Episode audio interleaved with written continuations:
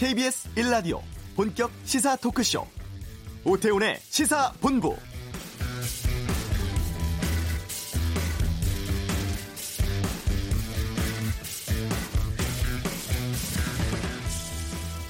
미국이 5월 초까지 우리나라 포함해서 8개 나라에 한시적으로 허가했던 이란산 원유 수입 전면 금지하겠다고 밝혔습니다. 원유 수출 막아서 이란 정권의 돈줄을 아예 끊어버리겠다는 얘기인데요.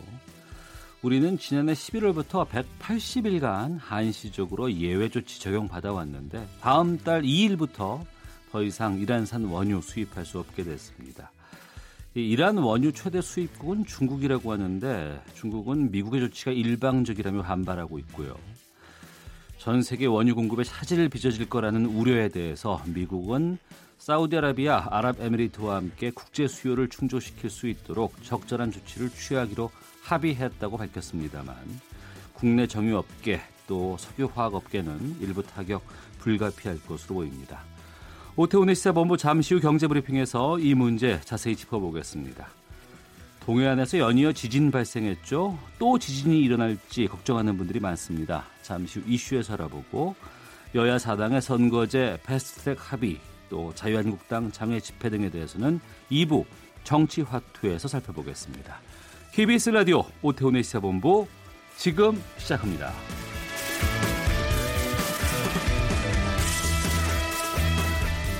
네, 이 시각 가장 핫하고 중요한 뉴스를 정리해드리는 방금 뉴스 KBS 보도국 박찬형 기자와 함께합니다. 어서 오십시오. 네, 안녕하세요. 오늘 첫 소식은 뭡니까?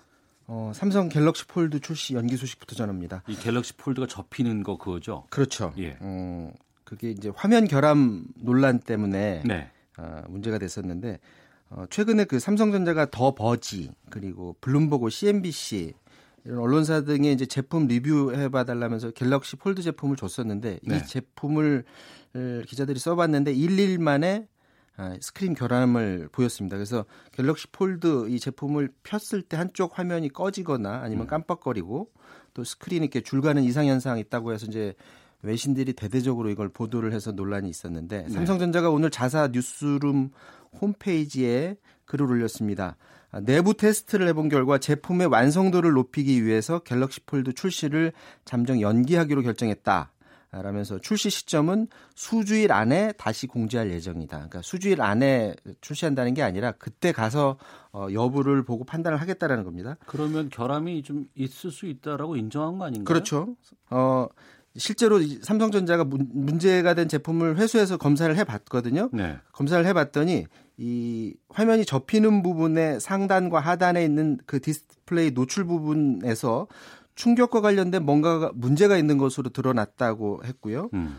또 하나는 이 이물질에 의한 디스플레이 손상 현상이 발견됐다라고 밝혔습니다. 근데 여기서 네. 말하는 이물질이 도대체 어디서 나왔는지는 삼성전자도 좀 더 연구해 봐야 알 것 같다고 지금 합니다. 네.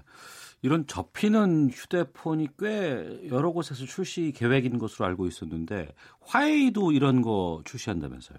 그렇습니다. 어, 화웨이도 어, 출시 계획을 어, 7월에 출시하겠다라고 밝혔는데요. 네. 어, 이 화웨이가 메이트 X의 출시가 아, 9월에 연기될 것이다라는 이런 루머가 있었는데 어. 이런 루머가 인터넷상에서 떠돌고 있었는데 이건 사실이 아니고 우리는 7월에 예정대로 출시를 하겠다라고 밝혔는데 이제 문제는 예. 삼성전자입니다. 예. 삼성전자는 우선 23일에 홍콩 그리고 24일에 중국 상하이에서 열릴 예정이었던 그 중국 언론 대상 갤럭시 폴드 브리핑 행사가 있었거든요. 이거 연기했고요. 26일에 예정됐던 갤럭시 폴드의 미국 출시도 연기됐고 또 5월 3일 유럽, 5월 중순 국내로 예정됐던 출시 일정이 순차적으로 밀릴 것으로 어, 예상이 됩니다. 짧게는 수주 안에, 그러니까 그 발표하는 그 시점, 그 수주 안에 끝날 수도 있지만 길게로는 2개월 그 넘어서까지 음. 출시 기한이 더 연장될 수도 있을 것 같다라고 전문가들이 지금 예상하고 있습니다. 네. 그리고 선거제 개편 등에 대한 패스트트랙을 놓고서 한국당을 제외한 여야 사당 오늘 오전 10시에 의총 열었습니다. 결과 뭐 나온 게 좀 있죠? 네, 일단 그 민주 바른미래 바른미래 민주평화 정의당이 패스트트랙 합의안을 어제 마련했었는데 예. 오늘 일단 그 더불어민주당이 오전 국회에서 의원총회를 열어서 이 합의안을 만장일치로 추인했습니다. 네. 이해찬 대표가 아, 말을 했는데요. 배가 무태 있을 때는 움직이지 못해서 일단 바다에 들어가야 방향을 잡고 움직일 수 있다 이렇게 말하면서 오늘 처리 안건이 바로 이에 해당한다고 말했습니다. 아, 연동률 50%를 적용한 연동형 비례대표제를 도입하는 내용의 선거법 개정안 그리고 제한적 기소권을 부여한 공수처 설치 법안, 검경 수사권 조정안을 함께 패스트트랙에 올린다는 것이 합의안의 핵심인데 민주평화당도 오전에 의총 열어서 사실상 만장일치로 추인을 했고요. 민주평화당 박주현 수석 대변인은 다만 어, 지역구 확정 때 인구 편차 문제를 해결해야 하고 또 의원 정수를 지난해 연말 5당 원내대표 합의한 대로 10% 늘리는 것을 추진해야 된다 이런 말을 했다고 하고요. 정의당도 만장일치로 추진했습니다. 윤수아 원내대표는 패스트트랙 지정은 지극히 합법적인 것이다. 의원 총사퇴까지 운운하고 있는 한국당은 반성과 성찰이 우선돼야 한다고 말했습니다. 네. 4당 가운데 3당은 합의를 했고 문제는 바른미래당입니다. 어떻습니까 지금?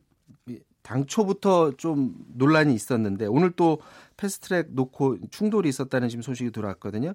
예상대로 당 지도부하고 그 국민의당계를 중심으로 패스트트랙을 찬성하는 쪽 그리고 바른정당계를 중심으로 반대하는 쪽이 오전에 이제 심하게 부딪혔다고 하는데 지상욱 의원이 이렇게 얘기했습니다. 당원의 의총은 공개하게 돼 있고 비공개로 하려면 의원들의 요구 절차가 있어야 한다. 이렇게 밀실 안에 가두고 언론한테는 나가라고 하는 게 맞느냐 하면서 공개적으로 하자고 이제 강하게 따져 물었는데 네. 김관영 원내대표가 공개 여부를 놓고 표결까지 하는 것은 적절하지 않다면서 비공개로 진행하기로 일축했고 결국 10시 12분쯤부터 지금 비공개로 어, 의총이 진행되고 있는데 이제 합의안 추인을 위한 정족수를 놓고 감롯 을박이 벌어지고 있습니다.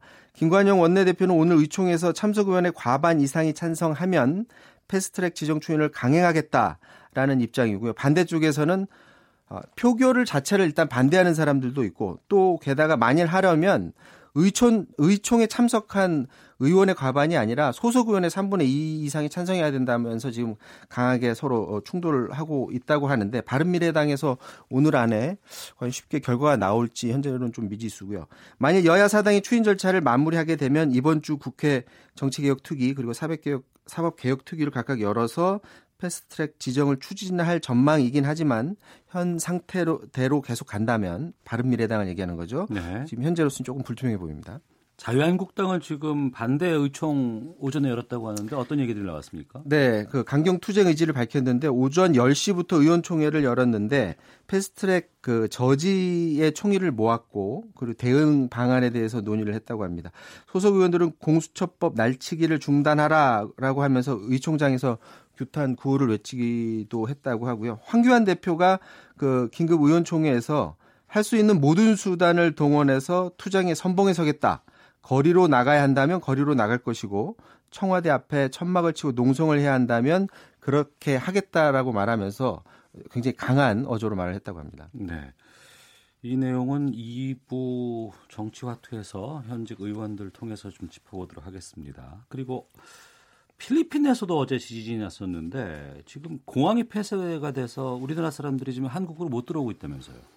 네, 그렇습니다. 그 먼저 짧게 말씀드리면 어제 필리핀 중부에서 규모 6.1 지진 발생해서 11명 숨지고 지금까지 24명이 실종됐다고 하거든요. 네.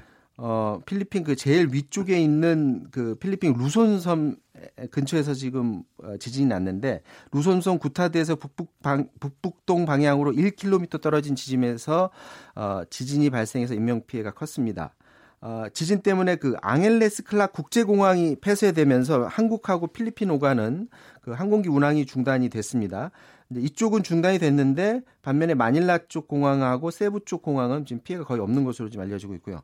이에 따라서 하, 필리핀에서 항공편을 통해서 국내로 들어올 예정이었던 승객들이 지금 발이 묶인 상태인데 아, 밤새 상황을 보면 제주항공이 한국 시간으로 오늘 새벽 3시 30분에 승객 156명 태우고 어, 클락 국제공항에서 인천공항으로 들어올 예정이었던 항공편이 그 폐쇄 때문에 결항이 됐고요. 네. 또 아시아나항공도 새벽 3시에 165명 태우고 오려고 했는데 못 왔고요. 또 진에어도 한국 시각으로 새벽 1시 35분에 177명 태우고 오려고 했는데 에, 폐쇄되면서 지금 결항됐습니다. 앞서 어젯밤 인천공항에서 필리핀 그 클락공항 갈 예정이었던 항공편도 다들 지금 결항이 됐고요.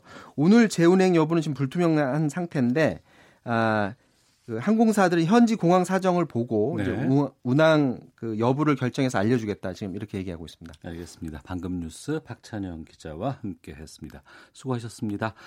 이어서 이 시각 교통 상황 보겠습니다. 교통정보센터의 박소영 리포터입니다. 간선도로의 사고 구간을 잘 살피셔야겠는데요. 먼저 동부간선도로 성수 분기점 쪽으로 용비교 부근에서 사고가 발생했습니다. 1차로를 막고 이 처리 작업을 하고 있어서 지금 군자교부터 밀리고 있고요.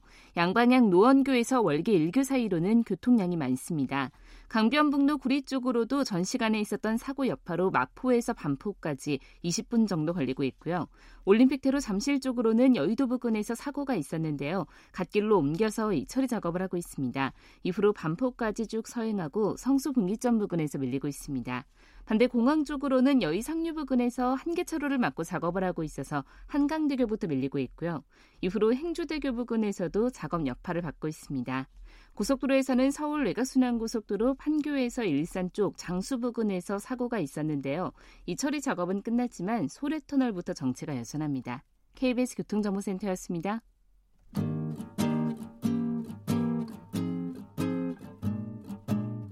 KBS 1라디오 오태훈의 시사본부 여러분의 참여로 더욱 풍성해집니다. 방송에 참여하고 싶으신 분은 문자 9730번으로 의견 보내주세요. 애플리케이션 콩과 마이케이는 무료입니다. 많은 참여 부탁드려요. 네, 지난주 금요일 강원도 동해 부근에서 규모 4.3의 지진, 그리고 어제 새벽에는 경북 울진 근처에서 어, 규모 3.8의 지진이 발생을 했습니다. 인명과 재산 피해는 없었습니다. 하지만 많은 분들께서 이, 잇따른 지진에 불안해 하는 것은 어쩔 수가 없을 것 같은데 어, 최근 발생한 지진에 대해서 알아보겠습니다. 기상청의 박순천 연구관을 연결하겠습니다. 안녕하십니까? 네, 안녕하세요. 기상청의 박순천입니다. 예. 먼저 많은 분들이 이 부분 궁금해 하시던데, 이 여러 지진들이 동시에 발생을 하거나 잇따라 지진이 발생을 하면 커다란 규모의 지진이 발생하기 오는 오, 아, 발생하기 전에 오는 전진일 수도 있다. 이렇게 우려하는 분들이 계시거든요. 기상청에서는 어떻게 보십니까? 아, 먼저 그 이번 두 지진 사이에 대해 두 지진에 대해서 말씀을 드리면 예. 아, 지난 19일에 강원도 동해시 북동쪽 해역에서 규모 4.3의 지진이 발생했고요. 그리고 어제 경북 울진군 해역에서 규모 3.8의 지진이 발생했습니다.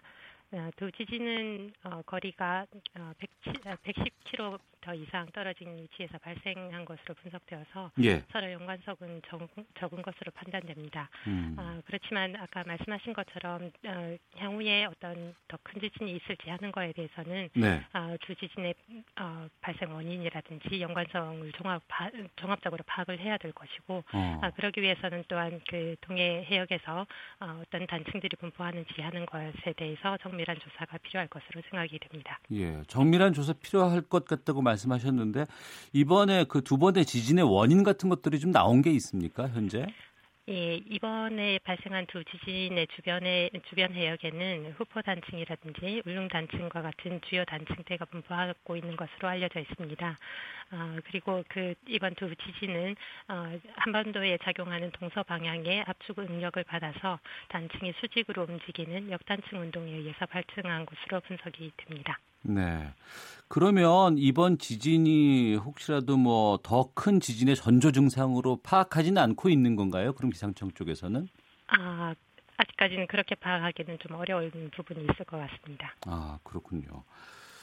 우리가 그 지진의 안전지대라고 좀 생각을 했었는데 계속 지진이 좀 발생을 하니까 좀 그 부분에서 좀 걱정이 되고 저희들이 아, 저 전화기를 조금만 좀 떼고 말씀을 해 주시기를 좀 부탁드릴게요. 아, 네. 예. 흔히 불의 고리라고 불리는 이 환태평양 조산대에 자리한 필리핀에서 또 이번에 그 강진이 발생을 했습니다. 이게 우리랑은 상관없는 건가요, 그러면? 어, 그 환태평양 조선대에서 지진이 많이 발생하긴 하지만 네. 어, 우리나라는 판 내부에 위치하고 있고 판 경계에 있는 필리핀이라든지 어, 일본과는 좀 거리가 멀기 때문에 네. 직접적으로 영향을 받기는 어려울 것 같습니다. 다만 음, 네. 어, 일본이라든지 가까운 지역에서 대규모 지진이 발생했을 때는 어, 어느 정도의 영향이 있을 수는 있습니다. 그거는 지진의 규모라든지 이런 거에 의해서 어, 달라지게 될 것입니다. 네. 우리나라에 살면서 지진 자주 겪는 게 흔한 일은 아니잖아요. 아, 네. 예. 그런데 최근에 이렇게 지진 현상이 자주 일어나는 이유는 뭐라고 판단하시고 계십니까?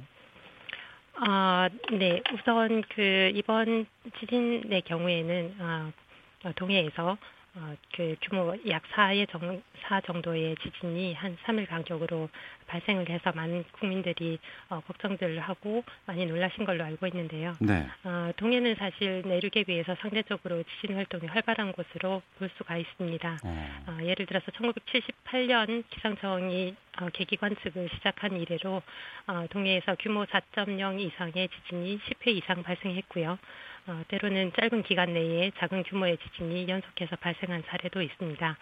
어, 그렇지만 그 이번처럼 서로 떨어진 위치에서 규모 약 4의 지진이 수일 간격으로 발생한 것은 흔하지 않은 현상이고 네. 어, 최근에 경주나 포항 등 어, 주변 지역에서 지진 활동이 활발했기 때문에 향후 지진 활동의 변화 추이에 대해서 예의주시해야 될 것으로 생각을 하고 있습니다. 네, 기상청에서도 좀 심각하게 보고 있는 것 같네요. 그러면. 아, 네. 어. 지진이 발생하기 전에 예측할 수 있는 방법은 현재 없는 건가요? 아, 그 보통 지진이 발생하기 전에 어떤 네, 이번에 이슈가 어, 일부 된 걸로 알고 있는데 네. 어, 예를 들어서 지진 발생 전에 심해어가 나타났다든지 아니면 동물이 나타났다든지 이런 것을 통해서 예측을 할 수 있는가 하는 것들이 얘기가 나오, 나오기도 하는데요. 네. 어, 그런 부분은 사실 지진이 아닌 다른 외부 요인에 의해서 발생하는 경우가 많고요. 음. 아직은 지진 전조 현상으로 받아들이기에는 과학적인 근거가 명확하지는 않습니다. 아, 그래서 예, 사전에 예측하기는 상당히 어려운 부분이 있지만 어, 사전에 어, 그 지진 발생을 예측한다기보다 사전에 발생 위험도라든지 아, 발, 발생 원인을 충분히 파악을 하고 어, 그것에 대해서 국가적으로 대응 체계를 준비하는 것이 어, 중요할 것으로 생각이 됩니다. 네, 깊은 바다에 사는 심해어가 갑자기 잡힌다거나 아니면은 네. 뭐 개미가 떼지어서 뭐 어디로 이동한다거나 이런 것들이 지진의 전조 증상이다 이런 어 얘기들 돌곤 있는데 이것이 과학적으로 증명된 건 아직 없다는 말씀이신 거죠? 예, 그렇습니다. 어, 알겠습니다. 동해상에 발생한 지진 관련해서 박순천 기상청 연구원과 함께하고 있는데 그 우리나라 지진이 잦은 앞서 말씀하신 것처럼 동해안 근처의 단층 같은 것들 좀 우리가 자세히 조사하고 이런 것들을 좀 파악하면 대비가 수월하지 않을까 싶기도 한데 어떻게 생각하십니까? 네, 그 해역에서 해역에 존재하는 단층에 대한 조사는 내륙에서 조사하는 것보다 어려움이 더 많습니다. 그렇기 때문에 어, 해역 단층 조사는 지금까지는 부분적으로 이루어져 왔고요.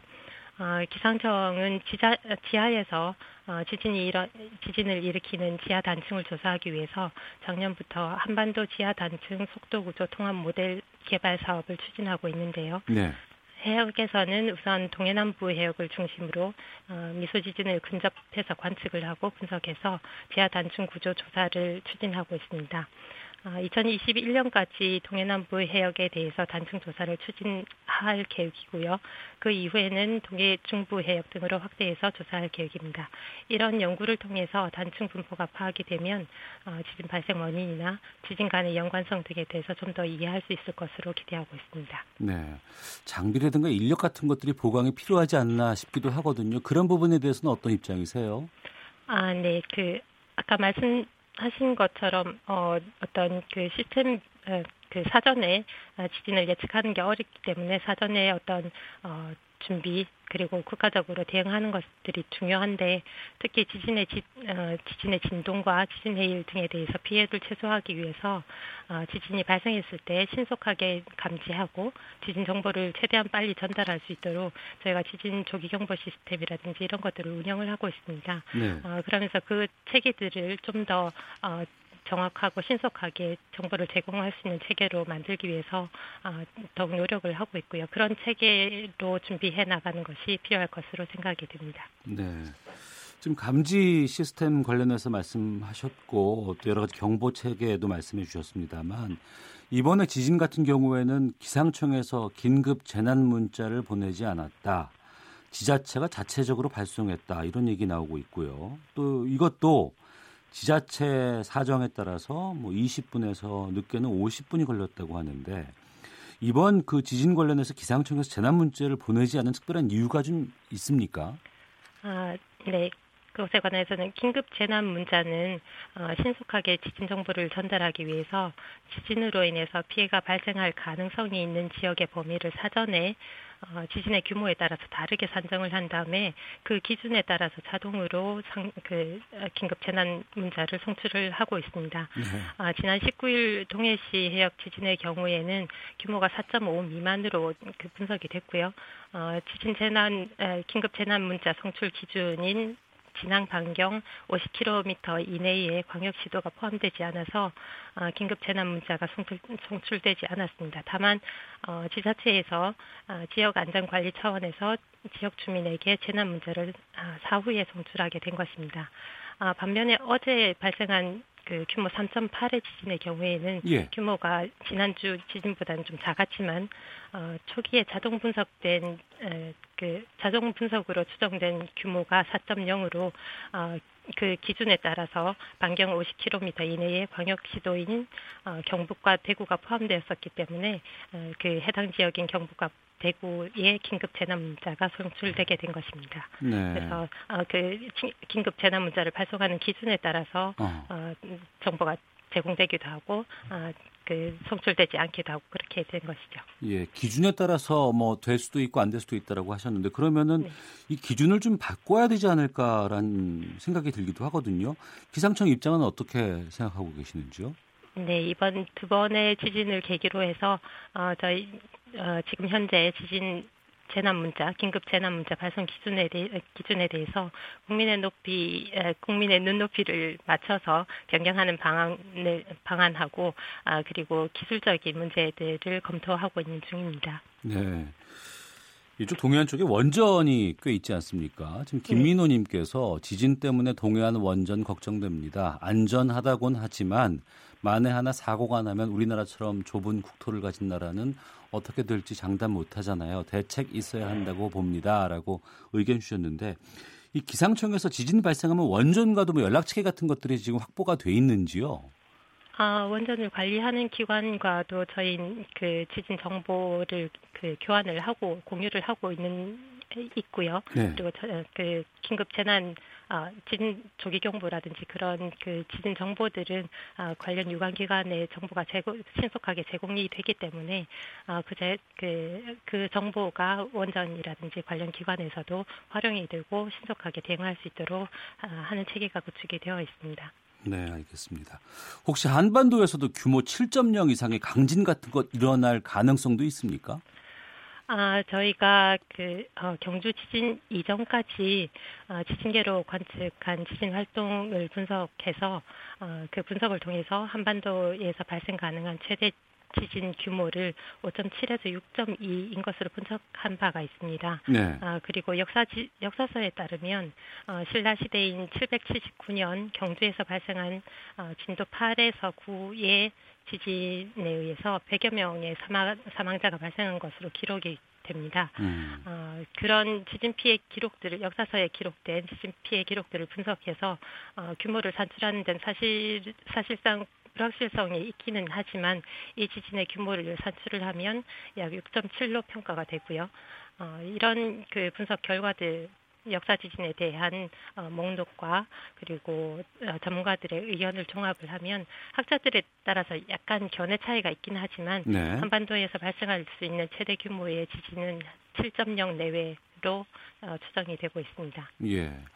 재난 문자를 너무 자주 보내면 혼란 초래하고 국민들로 하여금 타성에 젖게 할 수 있어서 피해가 예상될 때만 문자를 보내는 것도 좋다는 의견도 커피타임님께서 보내주셨는데요. 글쎄요, 우리 지진에 대해서 안전지대가 아니라는 것들 요즘 들어서 좀 확인되고 있는 상황 같습니다. 지진 발생하면 어떻게 해야 하는지 행동 요령 끝으로 좀 말씀해 주시죠. 네, 우선 지진이 발생했을 때 가장 중요한 것은 신변의 안전을 확보하는 것이라고 생각을 합니다. 네. 아, 그래서 실내에 있을 때는 탁자나 책상이나 이런 그 몸을 피할 수 있는 곳에 대피를 하고 머리를 보호는, 보호하는 것이 가장 중요하고요. 아, 주변에 떨어지는 물건이 있는지 주의를 해야 되고 특히 엘리베이터를 사용을 하면 더 위험하기 때문에 엘리베이터에 타고 있을 때는 가까운 층에서 신속하게 내려서 계단으로 피해, 대피를 한다든지 이런 행동들을 해야 될 것 같습니다.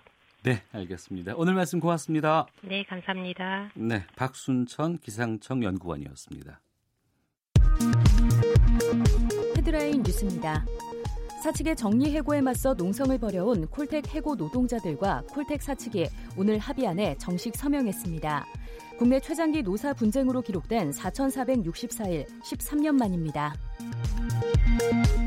어제 오후 경기도 연천 비무장지대에서 발생한 산불이 오늘까지 이틀째 이어지는 가운데 우리 측 비무장지대불은 오늘 오전 10시쯤 거의 진화돼 잔불 정리에 들어갔습니다. 필리핀에서 어제 발생한 강진으로 국내와 필리핀을 오갈 예정이던 항공편이 잇따라 결항됐습니다. 여야 사당 원내대표단이 합의한 선거제 개편안과 공수처법 제정안, 검경 수사권 조정 법안의 패스트트랙 지정안 건이 더불어민주당과 정의당 의원총회에서 추인됐습니다.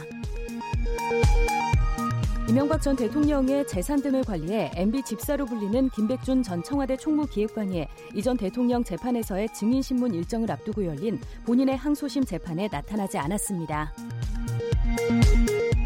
지난해 금융감독원이 적발한 보험 사기 금액이 7,982억 원으로 역대 최대치를 경신했습니다. 재정 신청 사건 심리 중에는 관련 서류와 증거물의 열람 복사를 허용하지 않는 현행 형사소송법이 재정 신청인의 재판 청구권과 알 권리를 침해한다는 국가인권위원회의 판단이 나왔습니다. 지금까지 라디오 정보센터 조진주였습니다.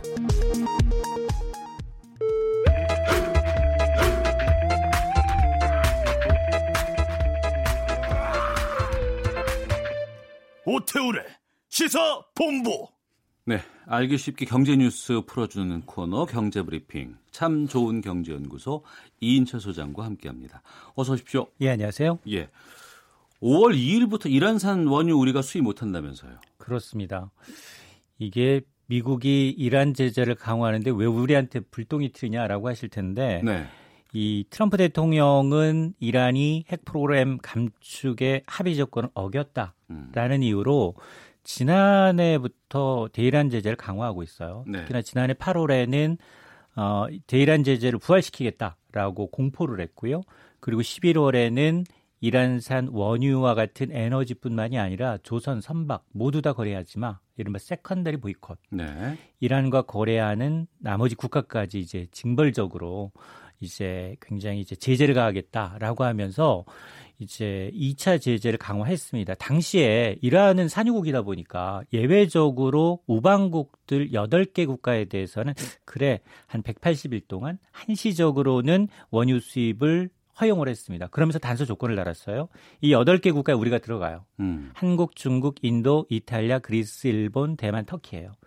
그런데 당시에 미국이 어떤 조건을 내걸었냐면 그 대신에 180, 180일 동안 시간은 주지만 그 기간 동안 점진적으로 수입은 줄여. 감축하라. 아, 규모를 줄여라. 그렇습니다. 예. 그러다 보니까 실제로 이들 8개 국가 가운데 그리스, 이탈리아, 대만은 예. 지금 원유 이란산 수입 제로예요. 어. 그러니까 지금 나머지 다섯 개 국가가 문제인 거고 우리는 아니야 쿼터는 좀 줄더라도 연장되지 않을까라는 쪽에 무게를 뒀는데 음. 역시나 다를까 어젯밤이었습니다. 백악관이 밝혀서 이제 아니다. 우리나라를 비롯한 8개 부여했던 이란산 원유 수입 제재 예외 조치는 연장하지 않겠다. 앞으로 이란산 원유 수입은 제로로 만들겠다라는 네. 거예요. 자, 이 얘기는 당연히 5월 3일 자정 0시 0시를 기해서 이제 이란산 원유 수입이 우리나라는 전면 금지가 되는 거고 이런 이 미국의 의도는 어쨌든 이란의 숨통, 경제 숨통을 좀 이제 조여서 대이란 공세를 좀 높이라는 정책이 이란이 아니냐라는 겁니다. 우리나라가 이란산 원유를 얼마나 쓰고 있어요? 꽤 돼요.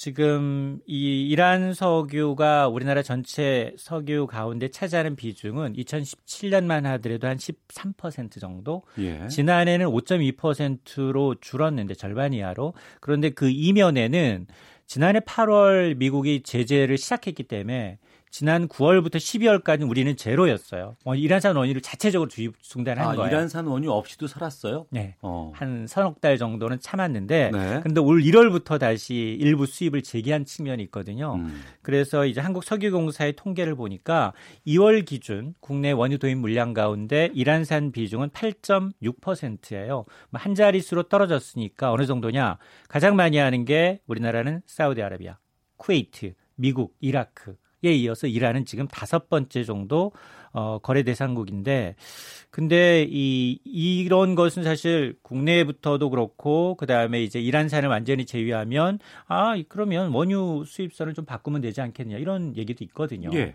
우리나라가 원유 수입하는 국가가 32개 국가예요. 음. 근데 이제 일부 국가에 굉장히 몰려 있거든요. 그러면 과연 이란 제외하고 어디다 할 거냐? 미국도 될 수 있고 카타르도 될 수 있고 사우디도 될 수 있고 여러 군데 될 수 있는데 근데 이란산 원유 수입이 좀 메리트가 있는 부분이 있어요. 그러니까 석유 원유는 여러 가지 종류가 나눠져 있는데 그렇죠. 뭐 중진류, 등진류, 뭐고뭐 이런 이제 함량에 따라서 여기는 초경질류가 어. 굉장히 강점이 있어요. 여기는 이제 품질도 좋고요. 그리고 이제 성, 성품도 좋아서 일반 원유보다도 이제 이 석유화학 부분에서 사용하고 있는 나프타 함량이 굉장히 순도가 좋다고 합니다. 아, 그쪽에 타격이 좀 있을 수 있겠군요. 그렇습니다. 그러니까 우리나라 석유화학 부분에서 이 나프타 함량이 큰 수입 물량이 큰 이제 일부 정유사들의 경우에는 이란산 원유 수입 비중이 그 50에서 70%가 넘는다고 해요. 네. 그러니까 이 부분이 좀 걱정이에요. 그러면 중요한 것은 우리 그 기름값에 영향을 좀 줍니까? 어떻게 됩니까? 기름값도 영향을 받겠죠. 어제 이 소식이 전해지다 보니까 지금 국제시장에서 거래되고 있는 이 국제 원유 가격이 하루 만에 3% 넘게 올라서 지금 6개월 만에 최고치예요. 지금 그 이런 걸 의식해서 이제 백악관의 경우에는 아니다. 국제유가 급등에 대비해서 미국도 그렇고 우방국인 사우디도 그렇고 아랍에미레이트 이렇게 세계 3대 산유국이 이 협심에서 원유 이제 예, 수출 물량을 좀 늘리겠다, 생산량을 늘리겠다라고 밝혔거든요. 그럼에도 불구하고 지금 이란은 이에는 이, 눈엔 눈이에요. 아니 나 지금 원유 수입 제로로 만들면 살 길이 없잖아요. 네. 그러다 보니까 아니다 해서 뭘 지금 얘기하고 있느냐 호르무크 이, 이 해협을 완전히 봉쇄해 버리겠다. 라는 건데 이 호르무즈 해협이 왜 중요하냐면 세계 원유 물동량의 거의 한 20%가 지나가는 굉장히 중요한 길목이에요. 거기 막으면 기름값 또 올라가겠네요. 맞습니다. 어. 그러다 보니까 이제 시장에서는 아 미국이 아무리 사우디 우방국인 사우디 오페크 산유국 최대인 이 사우디를 이제 원유 생산을 늘려라라고 얘기를 한다 하더라도 이런 봉쇄해 버린 다음에 더 큰 이제 위험 이렇게 되면 정말 쇼크가 올 수 있거든요. 네. 급격하게 원유 가격이 오를 수 있기 때문에 이런 부분이 반영이 된 것 같습니다. 우리 지금 그 유류세 인하하고 있잖아요. 맞습니다. 이게 5월에 절반으로 이제 좀 줄인다고 하고 8월까지 간다고 하던데 이 영향도 좀 있지 않을까 싶네요. 맞습니다. 지금 국내 기름값이 주간 기준 지금 9주 연속 올라서 우리 반년 만에 최고치예요. 이미 서울에서는 평균은 1,500원을 넘어섰고요. 강남 일부는 리터당 2,000원짜리도 보입니다. 자, 이러다 보니까 통상적으로 국제유가가 10%가량 오르면 물가 상승률은 0.1%포인트 오르기 때문에 이 소비자 물가의 가장 중요한 변수가 바로 국제유가예요. 근데 이거는 사실 국제유가라는 건 우리 마음대로 할 수 있는 부분이 아니다 보니까 지금 소비, 투자, 수출 국내 내수와 이제 소비에 모두 다 영향을 미친다는 겁니다. 그러니까 정부의 고민이 깊어지는 게 고심 끝에 5월 7일부터 한시적으로 넉 달 동안 유류세 인하폭은 15에서 7%로 줄었지만 세금을 드리는 거 아니겠어요? 네. 추가적으로 6천억을 투입하면서 해놨는데 근데 그건 단순 세금 인하만 변동폭만 감안했을 때 휘발유 가격이 한 65원 정도 오르고요. 경유 가격이 46원 정도 오르지만 그러나 이렇게 시장에서 국제유가가 오르면 이 오름폭은 더 커질 수 있다는 게 음. 정부의 고민이 더 커지는 대목입니다. 네. 돼지고기 가격도 지금 급등하고 있다면서요? 아, 정말 들어보지도 못한 이 돼지고기 병이 지금 중국에서 지금 빈번하게 발생하고 있는데요. 아, 중국에 병이 돌아요? 네. 아프리카 돼지 열병이에요. 돼지에게만 발생하는 전염병이고요. 이게 감염되면 치사율이 100%예요. 근데 이 전파 속도가 굉장히 빠르고요. 폐사율이 상당히 높다 보니까 이게 제1종 법정 가축 전염병으로 분류가 되는 병입니다.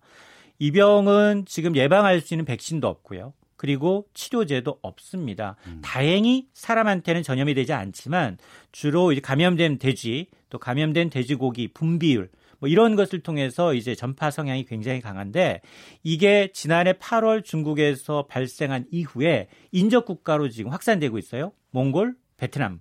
근데 문제는 이게 북한으로 오면 걱정해요. 이게 국경이었기 때문에 남한으로 금방 내려오거든요. 그러니까 이게 지금까지는 지금 중국에서 사육되고 있는 돼지고리가 약 4억 3천 마리 정도인데 이 병 때문에 아프리카 돼지 열병 때문에 최근 100만 마리가 살처분 됐어요. 근데 이 상황이 더욱 악화가 되면 앞으로 최대 2억 마리까지 돼지고기가 폐사하거나 살처분 될 수 있다라는 건데요. 이 돼지고기 2억 마리는 돼지 사육두수 2억 마리는 미국 돼지 개체 수의 3배 정도입니다. 그러니까 굉장히 큰 파급 효과. 우리는 지금 돼지고기 여름철이기 때문에 성수기예요. 네. 그런데 우리도 돼지 수입해다 먹거든요. 음. 근데 지금 중국이 이렇게 자체적으로 이제 물량이 부족해서 수입을 수출을 줄이고 수입을 해버리게 되면 가격은 굉장히 가파르게 오를 수밖에 없습니다.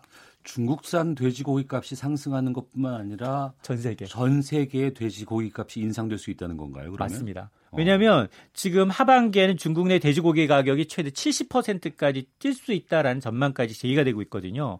그러다 보니까 지금 국내 상황도 심상치가 않아요. 올 들어 급등세를 보이고 있던 돼지고기 가격이 더욱 오르고 있는데 실제 돼지고기 도매 가격은 이번 달 들어서 4천 킬로그램당 4,700원 선에서 거래가 되고 있는데 2월보다도 30%가 올랐습니다. 근데 돼지고기 성수기는 우리는 여름 휴가철이에요. 삼겹살 가장 많은 수요가 크거든요. 어. 그러다 보니까 이게 또 금겹살 되는 거 아니냐라는 우려가 나오고 있는 거예요.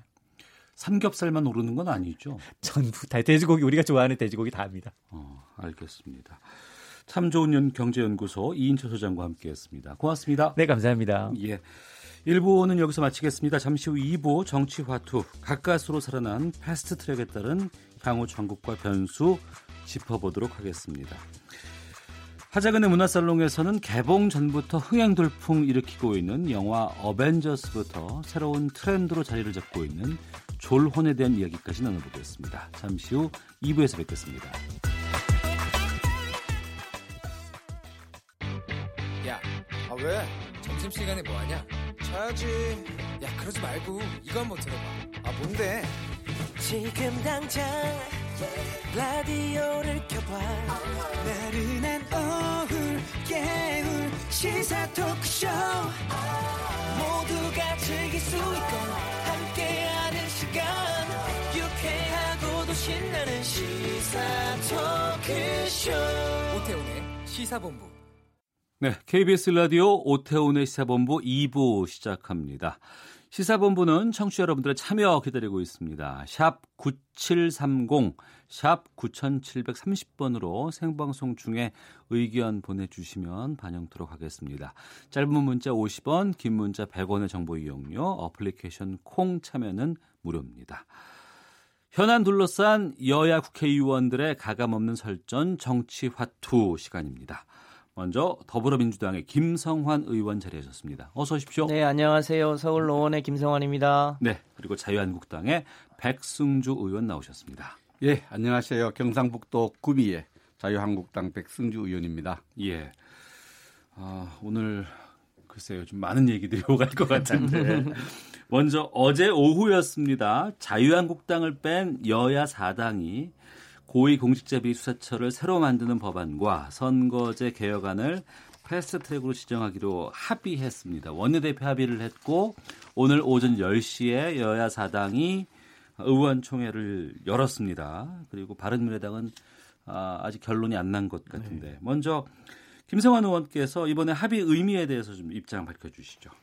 예, 이번에 어, 선거제도, 공수처 설치 그리고 검경 수사권 조정 요 세 가지 안에 대해서 이제 패스트트랙에 태우기로 어, 하고 오늘 세개 당은 의총을 마쳤고요. 네. 바른미래당이 의총 중인데 아시겠지만 선거 제도는 그동안 어, 제1당이 독식하는 제도였잖아요. 그러니까 선거구제에서 1등하면 30%를 받든 25%를 받든 1등하면 그걸 전체를 다 독식하는 제도라 네. 사표를 어떻게든 어, 국회에 반영하자고 하는 제도 가 있었고 소위 이제 연동형 비례제의 취지이죠. 그리고 공수처는 우리 사회가 특히 고위 공무원들의 부패를 견제할 수 있는 장치가 없다고 해서 20년 전부터 이 제도 도입을 요청했고 국민 80%가 동의했는데도 잘 처리가 안 됐죠. 그리고 검경 수사권 문제는 이 검사 검찰과 경찰이 상호 관계로 되어 있었단 말이죠 사실상 네. 그래서 이거를 수평적 협력 관계로 돌리는 이런 제도인데 그동안 어, 특히 이제 자유한국당의 반대가 심해서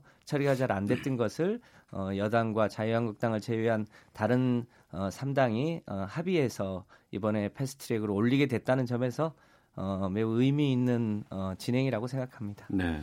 자유한국당도 오늘 긴급 의원총회를 열었습니다. 나경원 원내대표는 패스트트랙은 좌파 집권 플랜이다. 이대로라면 20대 국회는 없다. 이런 발언을 하기도 했고 황교안 대표 천막 농성도 불사하겠다는 입장인데 어, 의총 다녀오셨죠? 네, 의총에 참가를 했습니다. 분위기 좀 전해주시죠. 예, 결례는 의지를 저희들 확인을 했고요. 네. 어떤 헌정사에서 보면 그 당시 정당들이 또 그 당시 국회가 했던 일들에 대한 평가는 그 당대 국회보다는 이제 지나서 평가를 받게 되죠. 네. 그런 역사적으로 이제 평가를 받게 되는데 아마 아, 이번에 패스트트랙을 지정하고 이렇게 간다면은 이 혹시의 무민 야합, 야합 정치의 어떤 전형으로 평가받을 겁니다. 왜 혹시의 무민이냐? 이 선거법이 복잡해요.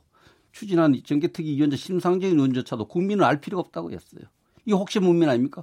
국민을 알 필요 없는데 자기 당에 유리한 선거제를 이렇게 간다는 것이 이제 혹시 무민 정치의 어떤 전형으로 볼 수 있고 야합 정치의 전형으로 보는 것은 이 지금 소수 정당들이 필요한 것은 어 유권자의 표를 얻어서 의석을 차지할 가능성이 낮으니까 제도와 게임 룰, 또 야바구 같은 야바이 같은 이런 게임 룰을 바꿔갖고 어 그 의석을 확보하겠다는 이런 거 하고 이것은 이제 소수 어 정당들이 원하는 거고 지금 대통령 선거 공약 사항이 공수처법 또 검경수사권 조정 이런 부분이 대통령 선거 공약 어쨌든 집권 여당이 에, 이걸 좀 대통령 공약을 이행하는 모습을 보이죠. 이것을 맞바꿔 묻는 이런 합의를 했습니다. 그런데 선거법 개정은 정말 제1야당과 주요 정당 간 합의가 있어야 돼요. 네. 이 배제했던 측면에서 어, 야합정치 전형으로 평가될 걸로 생각합니다. 이 개별법도 토론할 수 있습니다만은 이 공수처법은요, 우리 대통 우리 정치 문화 가장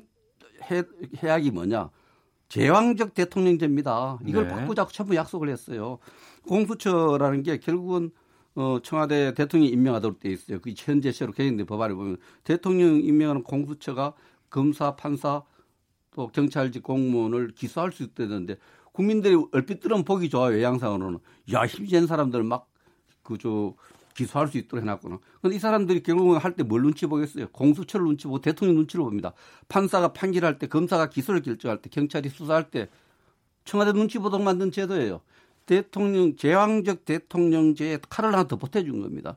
이런 문제에 대해서 공론화, 공청회 하면 안 하고 패스트트랙이라는 거는 논의하다가 숙성이 안 되면 그때 하는 거예요. 네. 법안도 제대로 만들어 놓지 않고 패스트트랙 지정하는 건데 패스트트랙 법을 악용한 겁니다. 그래서 어, 우리 이런 대한민국의 헌법 가치, 헌법을 지킨다는 차원에서 대한민국 민주주의를 지키는 차원에서 이 문제점을 지적하고 어, 어, 이 패스트트랙 지정에서부터 어, 그 지정한다고 바로 가는 거 아니니까 예. 어, 법안이 통과되는데 민주주의 이름으로 민주주의 수호의 이름으로 헌법 수호의 이름으로 막으려고 합니다. 네. 네.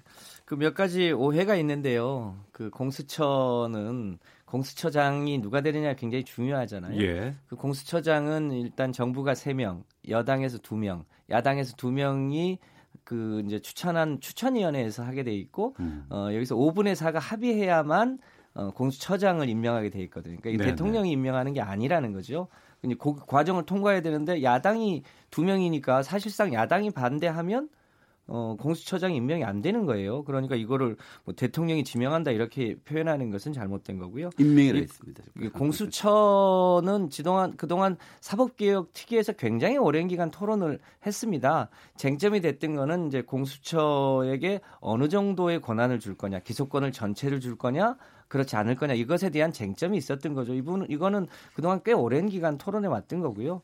선거제도 역시 아까도 말씀드렸지만 한 선거구에서 어 30%로 어 1등을 하면 전체 를 대표하게 되어 있거든요. 그럼 70%의 어, 다른 당 후보를 찍은 사람들의 의사가 국회에 반영되지 않는다는 게 세계적으로 문제라고 해서 네. 그걸 이제 연동형 비례제라는 이름으로 세계적인 추세상 이쪽으로 지금 가고 있는 상황이거든요. 음. 이런 거를 감안해서 현행 선거제도가 사실은 저희 민주당 입장에서는 가장 유리합니다. 유리함에도 불구하고 어, 세계적인 추세나 국민 다수의 뜻에 어, 일종의 반영이나 이런 걸 고려해서 새로운 개, 혁 제도에 동의했는데 네. 오랜 기간 자유한국당이 이 부분에 대한 반대를 해왔던 거죠. 음. 그것 때문에 불가피하게 어, 패스트트랙 제도를 한 거고 이 제도는 아시다시피 2012년에 자유한국당의 전신인 새누리당이 주도해서 만든 제도인데 패스트트랙 제도 말씀 그렇습니다. 거죠? 이 제도의 네. 특징은 어, 그러니까 국회의장이 어, 뭐랄까, 직권 상정을 하거나 소위 여당 다수당이 날치기 통과를 해와서 국회가 너무 파행을 하기 때문에 그걸 막자고 해서 국회 선진화법을 만들고 대신 어, 과반수가 아니라 5분의 3 이상이 동의하면 일종의 어, 패스트트랙에 올릴 수 있도록 일종의 제도화 해 놓은 거거든요. 네. 그 제도를 만든 게 어, 일종의 자유한국당의 전신인 새누리당이란 말이죠. 그 새누리당이 만든 것을 지금 이게 의회에 폭거라고 하는 것은 자기 당 차기라고 볼 수 있는 거죠. 이거 진실을 진실을 예. 좀 호도하고 있는데요. 어, 이게 이전에는 비례대표를 선출할 때 우리 정당 후보도 별로 지지율을 합계해서 거기다 비율을 따서 비례대표를 줬더니 위헌 소송이 걸렸어요. 그건 지역구 뽑으라고 했는 투표를 가지고 비례대표를 나누는 방식이 잘못했다. 비례대표는 정당 투표를 따로 해서 뽑으라 해서 지금 개선된 위헌 판결에 따라서 개선된 선거법에 따라 운영되고 이거는 그것을 그 위헌 판결에 따르면 이 제도 자체가 위헌성이 있습니다. 물론 네. 이제 위헌 나와도 뭐 걱정 안 해요. 왜냐하면 저 아시다시피 헌법재판소 6명을 집권 여당의 우호적인 인사들로 충원했기 때문에 위헌이 판결 났던 부분들이 있다는 이야기고요. 그래서 이 제도는 사실 어 여러 가지 미사 여구를 동원해서 하지만은 심상정 의원이 바로 이야기했어요. 국민도 모르는 국민은 몰라도 된다 했어요. 본인도 잘 모르고 국회의원도 잘 몰라요. 이런 모르는 법을 가지고 어 선거법을 한다는 거고요. 공수처법 이 부분도 어 앞서 말씀을 드렸지만은 이 공수처법에 그 여러 가지 추천 절차를 정하겠죠. 최종적으로는 민주당 집권 여당과 대통령이 추천한 인사가 간다는 의심을 받고 있는 거예요. 그렇게 예, 할 거라고 예. 믿어요. 그거 그 자체만 해도 그걸 안전장치 다 우리 마련해도 그런 공수처 지금 대통령 감찰관 제도가 있습니다. 대통령 가족과 고위직을 감찰할 수 있는 감찰관 임명을 하지 않고 있습니다. 그런 좋은 제도도 임명하지 않고 있으면서 또 새로운 대통령에게 새로운 칼을 만들어 준다는 것은 이건 대통령 선거 공약 이해 이상의 의미를 부여할 수가 없습니다. 그래서 이 부분은 정말 전체적으로 어, 어, 우리가 막을 수밖에 없는 그런 상황이다 이렇게 볼 수 있습니다. 향후 진행 상황을 좀 짚어볼까 합니다. 자유한국당은 지금 장애투쟁 쪽으로 지금 방향을 정하신 것 같아요. 향후에 어떻게 이것을 막겠다고 생각하고 있는 것인지 계획 같은 것들이 있으시면 좀 말씀해 주시죠. 우선은 이 신속 처리 안건 음, 이게 2012년 새누리당이 만들었다 했는데 네. 국회가 같이 만드는 거죠. 이 안건을 만든 것은 법안을 제출해 그 논의하다가 논의하다가 안 되면은 이제 신속 처리 안건 지정해서 가도록 하자 했는데 이건 법안도 제출하지 않고 이미 신속 처리 안건을 지정했던 거죠. 네. 그래서 우리 우리 당에서는 우선 신속 처리 안건을 지정을 막는 것이 중요합니다. 그래서 바른미래당의 의총에 기대하는 부분이 있고요. 음. 그래서 이 부분에 대해서 신속 처리 안건이 되고 나면 또 여러 가지 절차상에서 논의해가지고 막기 위한 노력을 국민과 함께 노력해야 되는데 또 중요한 사실은 국회의장이 직권 상정하는 걸 제한하고 있습니다. 네. 어떻게 제한하고 있냐면 국회법에 따른 85조에 따르면 전제 지변 또 전시 또는 사변 등에 준하는 국가 비상 사태에 있을 때만이 직권 상정하도록 되어 있어요. 여야 합의하지 않으면 못하도록. 그런데 이미 이 국회의원 로봇으로 생각하는 것 같아요. 그냥 국회의장이 60일 기간이 있는데 언제든지 압력을 넣으면 60일 할 수 있다는 것을 전제로 해서 합의 270일 남았다 얼마나 남았다 이렇게 상정하는 것 자체가 이 법을 굉장히 무시하는 이런 절차를 진행하려고 하고 있는 거죠. 네. 우리 당은 우선 신속 처리 안건에 대해서 바른 미래당의 의총 또 양심적인 의원들의 어떤 어 미래 먼 미래 역사에 평가하면서 바르게 결정하기를 바라고 당론을 정하기를 바라고 그렇지 않을 경우에는 그 이후에 모든 절차 과정을 통해서 국민과 함께 투쟁해서 민주주의 또 헌법 가치 지킬 수밖에 없습니다. 네. 지금 바른미래당에 기대를 건다고 말씀해 주셨는데 지금 의총을 진행 중에 있지 않습니까? 바른미래당이. 네, 네. 바른미래당이 지금 이 핵심 캐스팅 보트를 좀 쥐고 있다라는 느낌이 들거든요. 전망 어떻게 하시는지. 네, 바른미래당 내에 선거제도에 대해서 다른 입장을 가지고 계신 분들이 대략 한 7, 8분 정도 계시다고 들었습니다. 네. 그런데 어, 전체적으로 보면 바른미래당이 소위 연동형 비례대표제를 도입하겠다는 게 당론이었고요.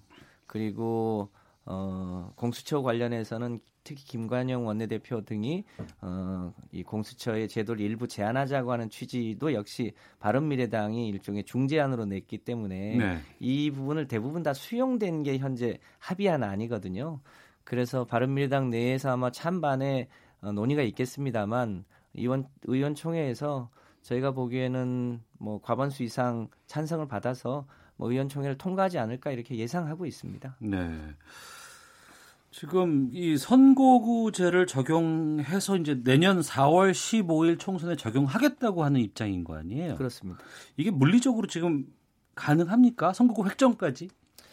지금 그러니까 내일 정개특위와 예. 이 사개특위에서 요 안을 이제 최종적으로 5분의 3 동의를 받아서 이제 패스트트랙에 태우는 절차가 남아 있는 거죠. 네. 그러면 이제 그때부터 예, 소위 그 일자가 발효가 되는데 어 이제 상임위원회에서 최장 어 180일 그리고 법사위에서 60일인가요? 그리고 어 본회의에 의장이 상정하는 게또 어 있어서 최장 음.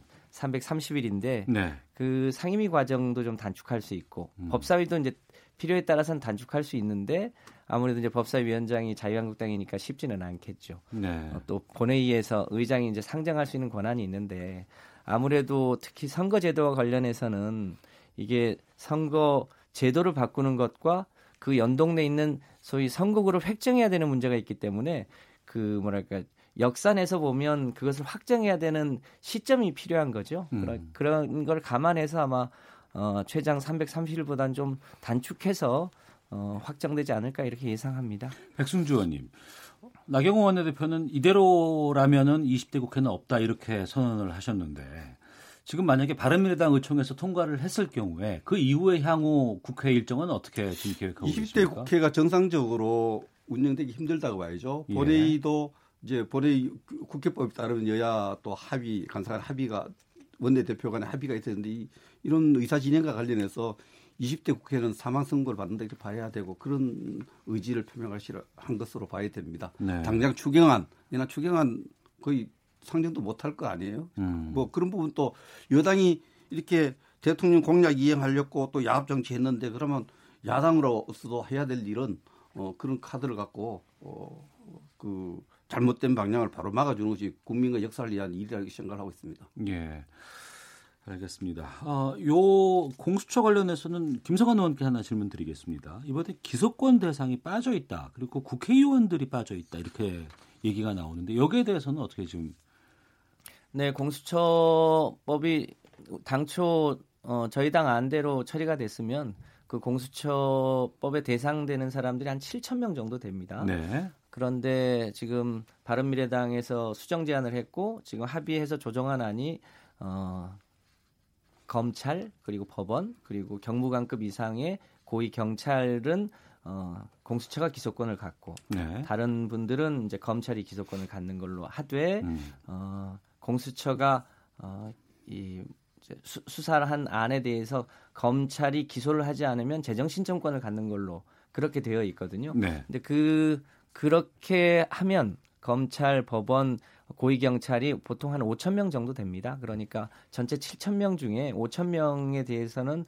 어, 공수처가 사실상 기소권을 갖기 때문에 온전하진 않지만 어, 그래도 제도를 출발한다는 점에서 의미가 있다 이렇게 보고 저희 당에서 이 부분에 대해서 전체를 다 해야 되는 거 아니냐라고 하는 의견도 있었습니다만 네. 제도를 출발시킨다는 점에서 다소 미흡하긴 합니다만 만장일치로 이 이, 이, 이 합의안에 대해서 추인을 어, 했습니다. 네. 이 부분과 관련해서 예. 최근에 제가 이렇게 그 법조계에 있는 친구들을 좀 만날 일이 있었습니다. 그러니까 어, 성창호 판사 아세요? 예, 예, 예. 김경수 1심 판사 진사를 예. 법정 구속시켰습니다. 그러고 예. 나니까 바로 기소가 되고 또 뭐 적폐 판사로 이제 몰아서 기소하고 또 거기에 따라 갖고 판결 과정 재판에서 배제시키는 이런 조치를 보면서 많은 법조인들이 굉장히 위축 되고 그, 그 청와대 겁난다는 겁니다. 네.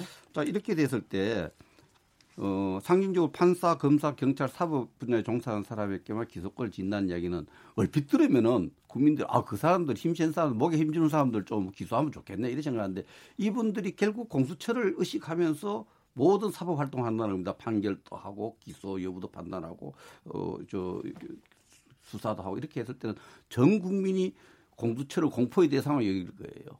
왜냐하면 그게 다 영향을 주거든요. 파급적으로, 연쇄적으로. 네. 이런 부분을 고려해야 되는데 정서적으로 보면 아우, 힘센 사람 하려는 걸 하지만 실제로 모든 국민들이 이 공수처라는 괴물 앞에 어, 저, 위축된 생활을 할 수밖에 없다. 그래서 이 부분은 굉장히 신중해도 공청회도 해야 되고요. 음. 이런 법은 만드는 바꾸기 힘들어요. 예. 이런 그렇게 신속 저, 처리 법안으로 한다는 자체가 잘못됐다고 봅니다. 알겠습니다. 자, 정치와투 더불어민주당의 김성환 의원, 자유한국당의 백승주 의원과 함께하고 있습니다. 어, 이어서 주제로 넘어가겠습니다. 어, 지난 주말이었죠. 황교안 대표 체제에 들어서 열린 첫 장외 집회가 있었습니다. 여기에 대한 정치권 공방 또 계속 이어지고 있는데요. 당 대표가 장외에서 마이크를 잡는 게 매우 이례적인 일이다라는 얘기들이 참 많이 나오고 있습니다. 어제 그 정치구말리에 나왔던 이상돈 의원도 그런 얘기를 했었고 YS DJ 이후에 첫 사례라는 말을 남기기도 했는데 어, 황교안 대표 체제 본격적인 대여 공세 어떤 배경인지 또 현장 다녀오신 것으로 백승주 의원 알고 있거든요. 말씀해 주시죠. 제가 기억하기로 민주화 과정에서 또 여러 가지 과정에서 당 대표들이 마이크 잡는 모습 여러 가지 봤고요. 이때 네. 국회 와서도 홍준표 대표도 마이크 잡는 모습을 봤고 그 앞에 또 봤습니다. 이례적인 일은 아니죠. 음. 늘 봐왔던 모습들입니다. 그래서 어, 직접 촉발시킨 장애 집회를 촉발시킨 것은 어, 우리 당이 어, 정부 여당, 정부가 여당에 대해서 이 국민 절대 다수가 반대하고 여러 가지 논란이 되고 있는 이미선 헌법재판관 후보에 대해서 임명에 대해서는 어, 청문회의 어떤 내용을 좀 반영해서 해달라 했는데 어, 외유 중이죠. 외국에서 전자결제에서 임명한 데 대해서 국회를 무시하고 이것이 여러 가지 뭐 어, 국회를 무시하고 또 여러 가지 어, 어, 그 헌, 헌법적 가치가 손상받고 있다 이런 어, 이런 위기감에서 대한민국을 위해서 어, 제1 야당이 원내에서만 이렇게 에, 공세를 펼 수 없고 국민과 함께 바로 잡아야 되겠다. 잘못 진행되는 것을 우리 당을 위해서 아니라 자유한국당을 위해서가 아니라 네. 대한민국을 위해서 대한민국 민주주의를 위해서 대한민국 헌법을 위해서 어, 어떤 역할을 해야 되겠다 이런 의지에서 장애 집회를 결정을 하고 저도 참가를 했습니다. 예. 어, 집회에서 황교안 대표의 문재인 대통령은 김정은 대변인 이 발언에 어, 민주당의 이해찬 대표는 한 번 더 하면 용납하지 않겠다라고 얘기를 했는데요. 김성환 의원께서 입장 전해 주시죠. 네. 정치인의 말에는 품격이 좀 있어야 된다고 생각합니다. 제가 저 황교안 대표를 수구 꼴통의 대변인 이렇게 표현하면 좋겠습니까?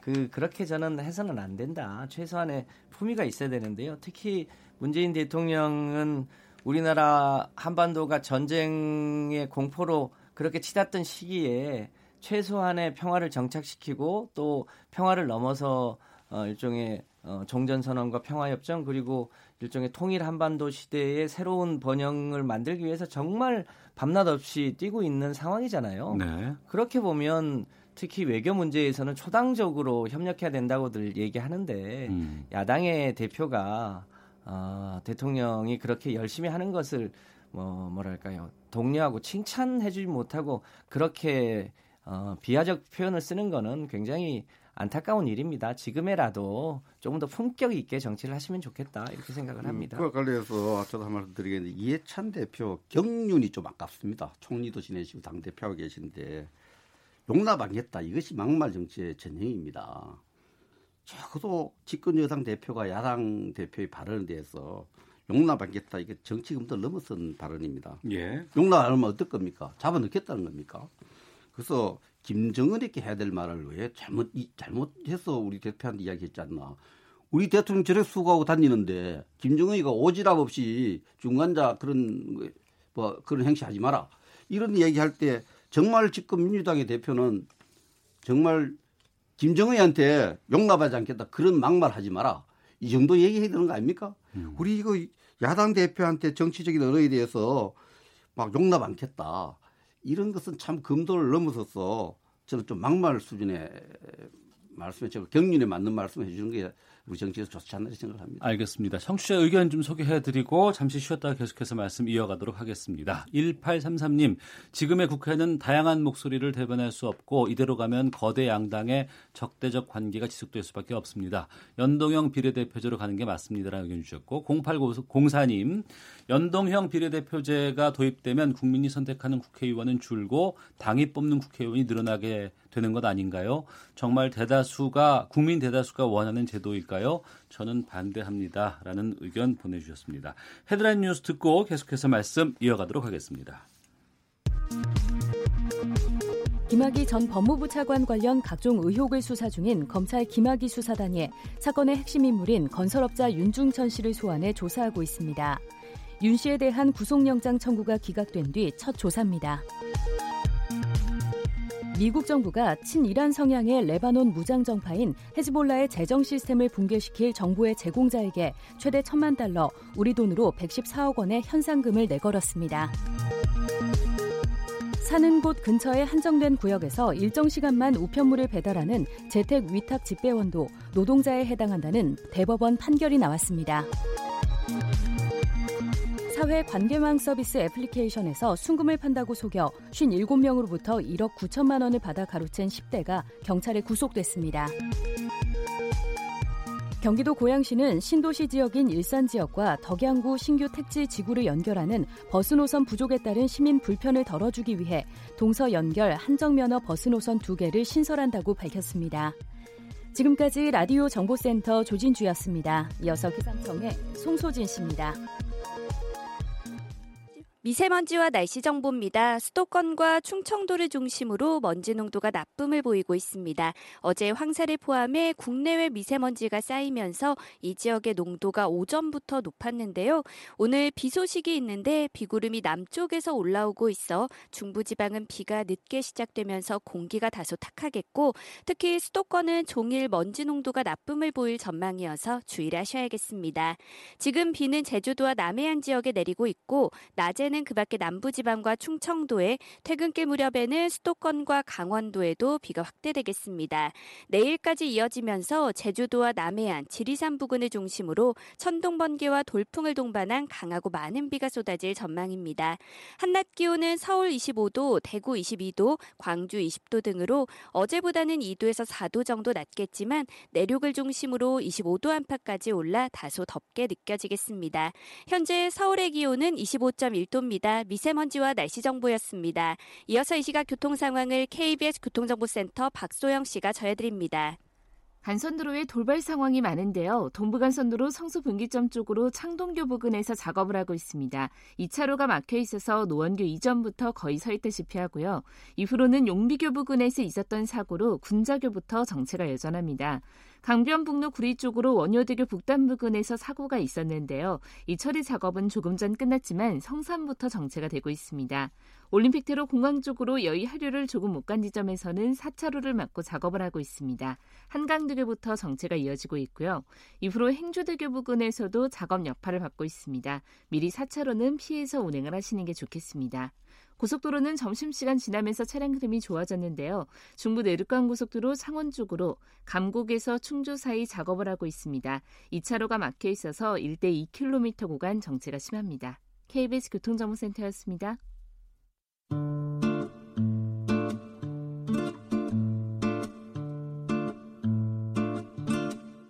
오태훈의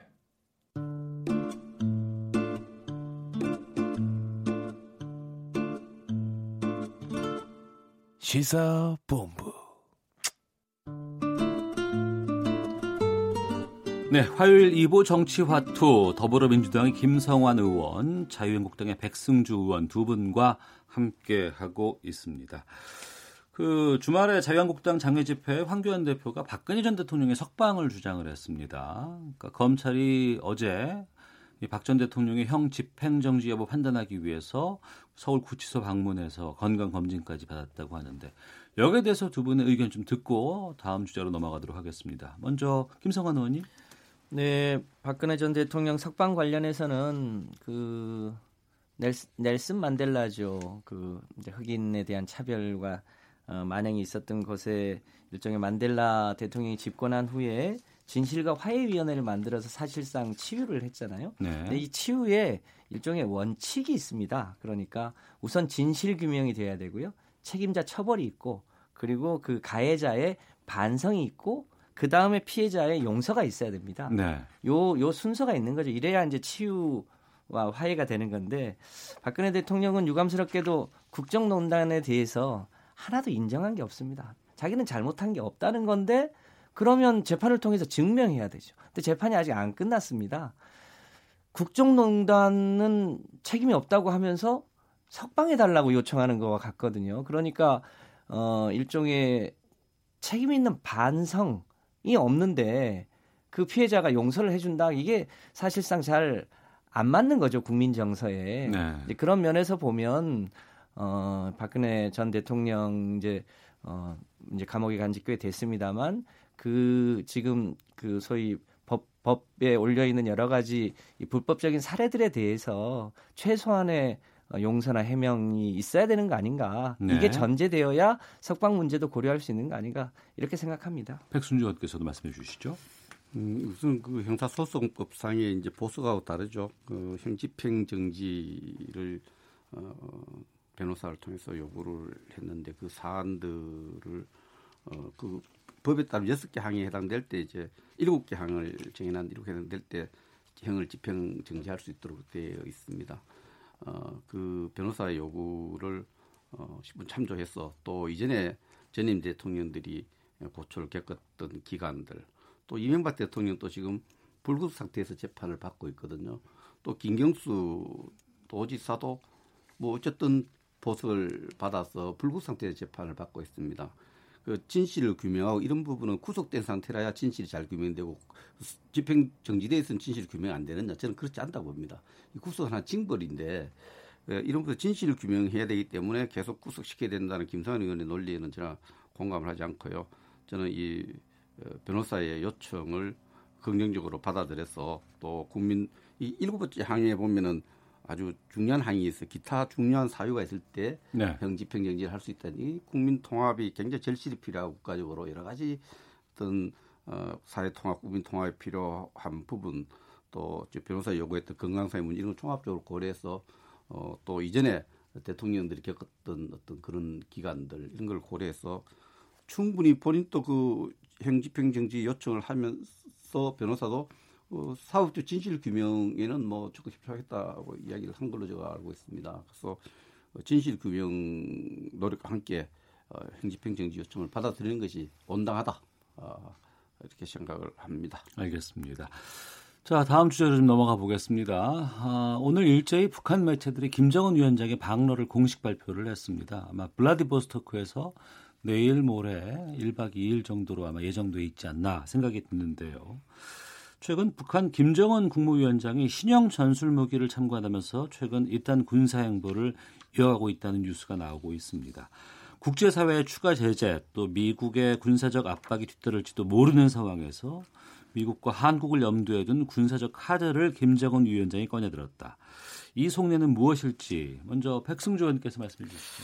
2016일 날 첨단 전술 무기를 창간했다고 이제 뭐 전술 무기 실험을 이렇게 숨어서 하다가 이제는 공개적으로 창간하는 모습을 보여줬는데 우리 전문가들이 볼 때는 신형 장사정포로 이렇게 봅니다. 그럼 이 용도는 뭐냐? 전술 핵무기를 장착할 수 있는 무기 체계일 수 있다는 이런 어, 전술적으로 사용할 수 있는 것을 위력적으로 보여준 거죠. 네. 어, 국내 정치적으로 보면은 뭐 하노이 회담의 어떤 결렬때는 충격 이런 부분에 따른 어떤 국내 동료를 맡겨서 우리는 이렇게 어, 시정연설에서 밝힌 대로 이렇게 어, 군사 강국으로 가겠다는 메시지를 국내에 보여주고 대외적으로는 트럼프 대통령이나 우리 정부에 대해서 12월까지 북한 말을 안 들어주면 요구를 안 들어주면 우리 갈 길 가겠다고 선포했지 않습니까? 네. 그런 데 대한 어떤 실질적으로 어떤 어, 협박하는 어, 위력을 과시하는 이런 모습으로 보입니다. 어차피 북한은 이제는 어, 비핵화에 대한 미국의 요구를 들어주는 방식이 아니라 네. 미국 양보를 통해서 어, 자기의 어떤 체제 의지를 만들어 가겠다는 의지를 이번에 좀 보여줬다 이렇게 볼 수 있습니다. 김성환 의원께서는요? 예. 이제 신형 전술 무기 실험을 하긴 했습니다만 이게 일종의 핵 실험을 제기하거나 일종의 ICBM 뭐 실험을 하거나 이건 아니지 않습니까? 음. 이제 그런 면에서는 어, 대화를 계속하겠다 이런 메시지가 이제 담겨 있는 거로 보여지고요. 지난번 어, 회의 때도 김정은 위원장이 일종의 자력갱생을 강조하면서 절대로 제재나 소위 압박을 통해서는 문제를 풀 수 없다 이렇게 얘기를 하고 있는 거잖아요. 네. 그런 면에서 보면 여전히 북미 간의 이 대화와 협상의 여지를 남겨놓고 있다. 다만 제재와 압박의 방식으로는 안 된다고 하는 메시지를 이제 반복해서 내고 있는 일종의 하나의 행태다 이렇게 볼 수 있습니다. 다만 그것이 바람직하냐라고 음. 하면 어, 우리 입장에서도 바람직하지 않고 전쟁의 여러 가지 위협적 요소들이 아직 남아 있기 때문에 가급적이면 그런 방법 외에 좀 조속하게 어, 남북한의 대화 그리고 북미 간의 어, 3차 대화가 빨리 열리기를 어, 네. 어, 희망합니다. 예. 앞서 공수처 관련해서도 의견을 많이 보내주고 계시는데 4534님 공수처는 그동안 끊이지 않았던 고위 공직자 비리를 근절시킬 수 있는 제도입니다. 왜 명분 없이 반대만 하는지 이해가 안 됩니다. 4198님 공직자 비리는 현행 법에서도 얼마든지 처벌할 수 있습니다. 공수처라는 허울 좋은 수사기관은 반대합니다라는 의견도 보내주고 계시는데요. 이번 주 토요일이 4월 27일입니다. 남북 정상회담 어, 1주년인데요. 향후 남북미 관계 어, 방향 어떻게 잡는 것이 바람직할지 두 분께 좀 여쭙겠습니다. 김성환 의원께서 먼저 말씀해 주시죠. 네, 이제 얼마 전에 문재인 대통령께서 트럼프 대통령을 만나고 음, 아직 구체적인 내용이 확인되지는 않습니다만 트럼프 대통령이 북한의 김정은 위원장에게 보내는 메시지를 지금 문재인 대통령이 가지고 있다는 거 아닙니까? 네. 그래서 이제 북쪽의 남북 정상회담을 조건 없이 개최하자고 하는 제안을 해놓은 상태인데 음. 어, 이제 북한은 러시아의 푸틴 대통령을 만나기로 한 일정이 기 이제 잡혀 있어서 아마 그 일정이 지나면 어, 남북 간의 어, 특사 문제를 포함해서 남북 정상회담이 본격적으로 논의가 되지 않을까 그렇게 예상이 됩니다. 저희 마음 같아서는 기왕의 4.17 판문점 선언이 어, 선언 1주년이 얼마 남지 않았기 때문에 그때 어, 남북 간의 구체적인 대화가 오가면 좋겠습니다만 물리적인 시간상 아무래도 남북 대화는 5월 초중순을 넘어가야 되지 않을까 싶은데요. 네. 뭐 시간이 아주 많이 남아 있지 않기 때문에 음. 어, 상호 간의 이 협의를 통해서 이 대화가 조기에 어, 성사될 수 있도록 어, 정부가 노력을 하지 않을까 그렇게 예상됩니다. 네. 백순주 의원께서는요? 예, 이제 4월 27일 판문점 선언의 가장 큰 역사적 의미를 담아내려면은 그 시기에 가장 절실했던 게 뭐겠습니까? 약속의 의미는 북한이 있던 비핵화, 아, 김정은이 비핵화에 대한 성실한 의지를 담보받고 성실한 의지가 1년 사이에 좀 나타나야 되는데 불행하게도 지난 1년 동안 북한의 또 비핵화 노래가 전혀 감지되고 있지 않습니다. 계속해서 핵활동하고 있고 미사일 개발하고 있고 며칠 전에 또 신형 전술 핵무기를 다 장착할 수 있는 또 장사 정보까지 이렇게 실험하고 계속하고 있는 점이 참 안타깝기 그지없고요. 어, 그 판문점 선언 이후에 에, 그 남북 관계에는 어떤 뭐 특사를 보내고 또 다시 남북 정상회담을 하고 또 북한과 미국 정상회담 필요하면 해야 되겠죠. 그러나 가장 큰 어, 그 회담 자체의 어떤 성사보다는 정말 어, 비핵화에 대해서 진전 있는 조치를 담보받는 어, 또 그것을 당당하게 요구하는 그런 모습 예, 보고 싶어 합니다. 남북한 합의도 지금 우리는 열심히 성대하게 1주년 기념을 하는데 북한은 전혀 또 무관심하다 그래요. 자, 이런 부분을 좀왜 그렇게 되어 있는가를 한번 살펴보고 예. 반성할 점에서 반성해야 되는 그런 시간이 되길 바랍니다. 음, 알겠습니다. 아, 오늘 정치와투는 여기까지 어, 하는 걸로 하겠습니다. 더불어민주당의 김성환 의원, 자유한국당의 백승주 의원 두 분과 함께 한 주간의 가장 중요한 정치 현안 둘러싼 현직 의원들의 허심탄회한 속내를 들어보는 시간 정치화투 마치도록 하겠습니다. 두 분 말씀 고맙습니다. 네, 네 감사합니다. 감사합니다. 오태훈의 시사본부는 여러분의 소중한 의견을 기다립니다. 짧은 문자 50원, 긴 문자 100원의 정보 이용료가 되는 샵 9730, 우물정 9730번으로 문자 보내주십시오. KBS 라디오 앱 콩은 무료입니다. KBS 라디오 오태훈의 시사본부. 지금 여러분은 대한민국 라디오 유일의 점심 시사 프로그램을 듣고 계십니다. 네, 1시 42분 지나고 있습니다. 문학계, 예술계, 연예계 이면을 들여다보는 시간. 하재근의 문화살롱. 문화평론가 하재근 씨 자리하셨습니다. 어서 오십시오. 예, 안녕하세요. 예. 어벤져스가 예매 신기록을 달성했다고요? 예. 어벤져스 엔드게임. 예. 이게 이제 어벤져스 지난번에 개봉했던 인피니티 워의 2편인데 이게 어 내일 내일 개봉합니다. 내일 개봉이에요? 네, 내일 어. 내일 개봉하는데 네. 그 예매율이 97.8%를 돌파해서 어제 기준으로 97.8% 그래서 역대 최고 지난번 기록이 어벤져스 인피니트 인피니티 워 그 어벤져스 지난 작년에 했던 거 예. 그게 지난 기록이었거든요. 어. 그게 97.4%였는데 예. 그 기록을 깼고 그 다음에 예매량도 지금 사상 최고 기록인데 어제 기준으로 170만을 돌파해서 오늘 아마 200만을 돌파하지 않겠느냐. 아니, 아직 개봉을 안 했는데 네. 표를 예매한 사람만 200만을 넘을 것 같다라는 거예요, 지금? 지금 그렇게 보이고 저도 그 중에 한 명인데 네. 예, 지금 예매를 많은 분들이 했다고 합니다. 그 예매율이 97.8%라는 거는 그러면 그 영화를 보기 위해서 영화관을 가면 현장에서는 할 수 없다는 거 아니에요? 근데 거의. 이게 이것이 그 이 저도 이제 예매할 때 예. 주요 유명 그 프랜차이즈 멀티플렉스 그 극장들 있잖아요. 예, 예, 예, 예. 보면은 완전 매진은 아니고 어. 그 왜 그 스크린 바로 앞자리 거의 아, 몇 자리씩 안 가는 자리 예, 뭐 예, 그런데 예. 몇 자리씩 남겨져 있더라고요. 예. 근데 이게 과연 실수요자가 다 영화를 보려고 예매를 한 건지 음. 아니면 암표상들이 네. 그 저기 그 뭐지 매집을 한 건지 아 요즘 영화에도 암표가 있어요?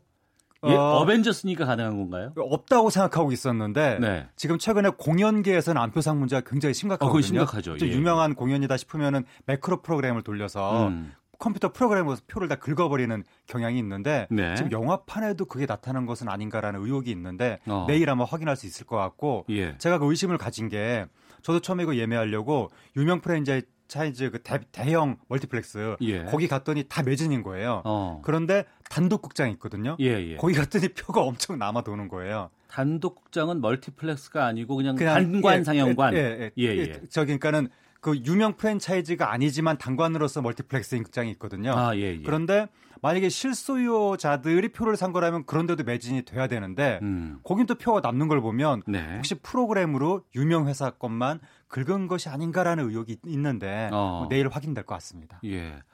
지금 어벤져스 엔드게임의 오늘 오전 7시 10분 기준으로 193만 장 예매량 기록했다고. 예, 그럼 아마 오늘 200만 장 200만 넘겠네요. 오늘 시간이 지나면 지날수록 점점 더 많은 분들이 예매를 할 테니까.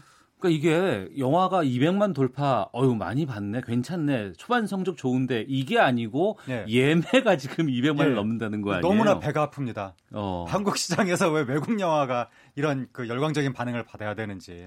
그러면 예. 대략적으로 이 정도의 추세라고 한다 그러면 이 어벤져스 엔드게임은 몇만 정도가 볼 것 같으세요? 예, 지금 너무나 배가 아프게도 지금 업계에서 나오는 예측이 네. 1,500만까지도 가능하지 않겠느냐. 1,500만. 이런 얘기가 나오고 있는 거 예측이지만. 예. 그러니까 어벤져스 작년에 개봉했던 전작이 1,100만이 넘었거든요. 아, 인피니티 워인가요? 네, 그게 예, 1,100만이 예. 넘었는데 네. 요번에 엔드게임 요번 나오는 어벤져스는 2008년 아이언맨부터 시작해서 예. 11년 동안 이 MCU 마블 시네마틱 유니버스 이 어벤져스 세계관 입각해서 영화들이 쭉 수십 편이 나왔는데 네. 11년 동안의 마침표가 요번 나오는 이 영화거든요. 아, 그 이게 마지막인가요, 그러면? 아, 근데 아, 또 나오겠죠. 설마 회사가 망하지 않았는데. 근데 어쨌든 11년간의 작은 한 네. 장을 닫는다라고 아, 아, 예, 예. 해가지고 음. 요 다음부터는 이제 그 캡틴 아메리카도 배우가 바뀔지도 모르고 계약이 네. 끝났다고 하니까 뭐 음. 몇몇 음. 배우들의 이동이 있을 수 있어서 기존 멤버는 요번에 다 나온다는 거죠. 요번에 마지막이라는 거죠. 네. 그러다 보니까 이제 더 많은 분들이 몰릴 수도 있고 그래서 1,500만이 어쩌면 터질지도 모른다. 음. 그런 어 저는 정말 너무나 그 참 개탄할 일이지만 왜 헐리우드 영화가 우리나라에서 천만 이상이 된다는 게 좀 말도 안 되는 건데 네. 좀 그런 예상이 나오고 있습니다. 아직까지 천만을 넘었던 해외 영화는 없었나요? 천만, 아바타? 아바타 천만 넘었고 어벤져스 시리즈가 두 편 연속 천만 각각 넘었었죠. 아, 그랬군요. 예. 이번에 천만 넘으면 어벤져스 시리즈가 세 편 연속 어. 천만 넘게 되는 한국 영화 통틀어도 시리즈가 이렇게 연달아 천만 넘는 게 없는데 그렇겠죠. 어벤져스 시리즈가 그러니까 세계에서 한국이 가장 열렬히 사랑하는 영화거든요. 어벤져스 시리즈가 어. 그 한국보다 흥행이 더 잘 되는 나라가 미국이랑 중국이 있는데 거기는 인구가 많잖아요. 어 어마어마하잖아요. 네, 몇 배인데요. 미국, 중국 빼면은 예, 예. 우리나라가 세계 최고니까 어. 우리나라에서 좀 헐리우드 액션 영화를 좀 너무 과도하게 좀 이렇게 열렬하게 사랑해 주는 것이 아닌가 그런 느낌이 듭니다. 그럼 해외에서 이 어벤져스 열풍은 좀 있어요? 네, 해외에서도 어쨌든 우리나라만큼은 아니지만 네. 어디나 그 크게 히트하는 영화니까 미국에서도 역대 예매 신기록 세웠고 음. 중국에서도 역대 예매 신기록이고 뭐 네. 여기저기에서 네. 세우고 있다고 하는데 중국이 어제 기준으로 예매로 850억 매출을 돌파했다고 해서 네. 아마 중국도 예매로만 천억 매출은 넘을 수 있지, 있지 않을까 음. 뭐 그렇게 생각이 되네요.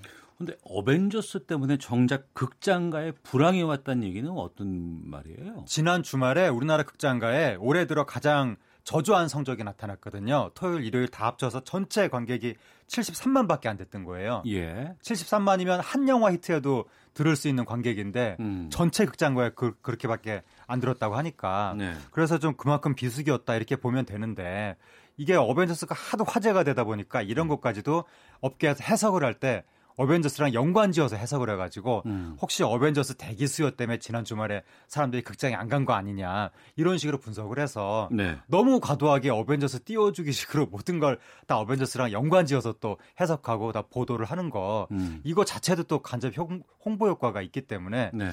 우리나라 매체들이 너무 헐리우드 영화만 홍보해주고 있는 거 아닌가 뭐 그런 생각이 듭니다. 배우들이 우리나라에 왔었죠? 15일에 그 주요 배우들이 우리나라에 와가지고 아시아 프레스 컨퍼런스를 했거든요. 네. 아시아 전체 기자들을 모아놓고 기자 간담회 네, 한국에서 어. 옛날 같았으면 일본에서 했을 것이고 네. 요즘에는 중국에서 할 것 같은데 어. 한국에서 했습니다. 예. 다른 나라 기자들 보고 한국으로 오라고. 어. 그러니까 그만큼 어벤져스 이 회사가 보기에 한국 시장이 중요한 시장이 됐다는 의미고 음. 우리나라 분들이 얼마나 표를 많이 사줬으면 그, 그 표의 10분의 1이라도 한국 영화 시장으로 갔으면 네. 조, 한국 영화한테 갔으면 좋았을 텐데 어쨌든 우리나라 영화 관객들이 정말 열광적으로 이 영화에 표를 많이 사줬기 때문에 네. 어벤져스 미국 마블 본사에서도 이번에 사장까지 한국으로 왔고 아, 사장도 왔어요. 네, 사장도 왔고 어. 그리고 로버트 다우니 주니어라든가 주요 배우들이 또 우리나라 시장 가서 순대라든가 뭐, 뭐 이런 뭐 떡갈비라든가 이런 거 먹는 팬 서비스도 해서 예. 그것 때문에 더 찬사를 받고 음. 좀 이러고 있습니다. 이번에 왔던 그 여주인공이 캡틴 마블 네, 캡틴 마블 브리 어. 라슨. 예, 예. 예. 캡틴 마블 주인공이 우리나라 왔고 이 얼마 전에 캡틴 마블 우리나라에서 개봉했을 때 엄청난 비난이 일었거든요. 예. 왜냐하면 여성이 주인공이라고 음. 그리고 페미니즘을 내, 세웠다고 그것 때문에 상당한 논란이 있었는데 원래 어벤져스 시리즈가 만화책에서 출발한 거거든요. 그렇죠. 예. 이 만화책 원작에서는 캡틴 마블이 남성이었는데 아, 최근에 남, 자였어요 예. 근데 어. 마블 원래 이게 슈퍼맨 짝퉁으로 시작을 해서 음. 슈퍼맨이랑 비슷한 포맷으로 남성이었거든요.